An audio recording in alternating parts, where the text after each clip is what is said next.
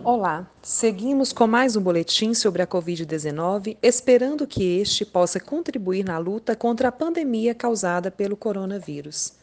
A Lei nº 13.969, de 6 de fevereiro de 2020, e a Portaria nº 327, de 24 de março de 2020, que estabelecem medidas de prevenção, cautela e redução de riscos de transmissão para o enfrentamento da Covid-19, fixam a utilização de equipamentos de proteção individual, EPIs. Diante do cenário da pandemia, há escassez de EPIs em diversos países, em especial das máscaras cirúrgicas e N95 PFF2. Portanto, estas devem ser priorizadas para os profissionais a fim de garantir a manutenção dos serviços de saúde.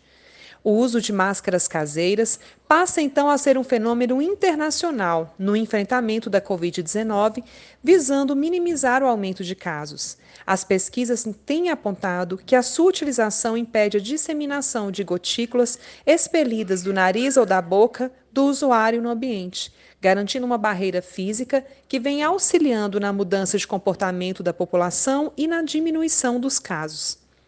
Nesse sentido, sugere-se que a população possa produzir as suas próprias máscaras caseiras em tecido de algodão, tricoline, TNT ou outros tecidos que podem assegurar uma boa efetividade se forem bem desenhadas e higienizadas corretamente.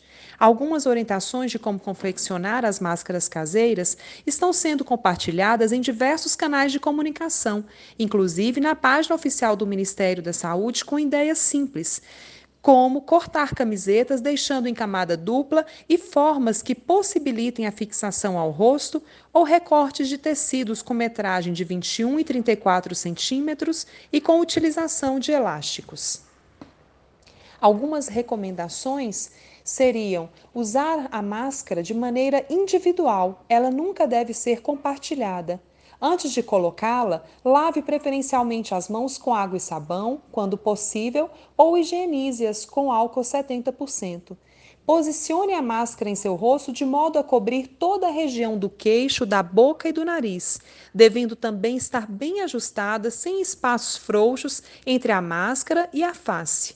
Evite tocar ou ajustar a máscara enquanto estiver fazendo o seu uso, e se tocá-la, lave suas mãos com água e sabão. Evite também retirar a máscara para falar.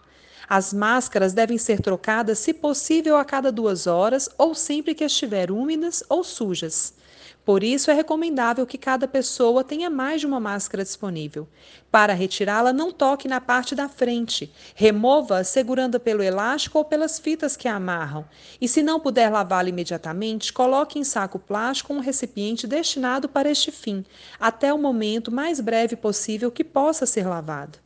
Ao chegar em casa, as máscaras serão lavadas pela própria pessoa, primeiro imergindo em solução de água sanitária por 30 minutos. A proporção da diluição é de uma parte de água sanitária para cada 50 partes de água potável.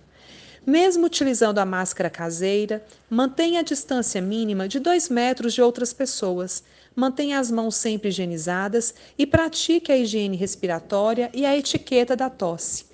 Nesse sentido, o Ministério da Saúde adere e reforça a iniciativa organizada pela sociedade, chamada Máscara para Todos, e reforça o lema Eu protejo você e você me protege. Muito obrigada, agradecemos a atenção.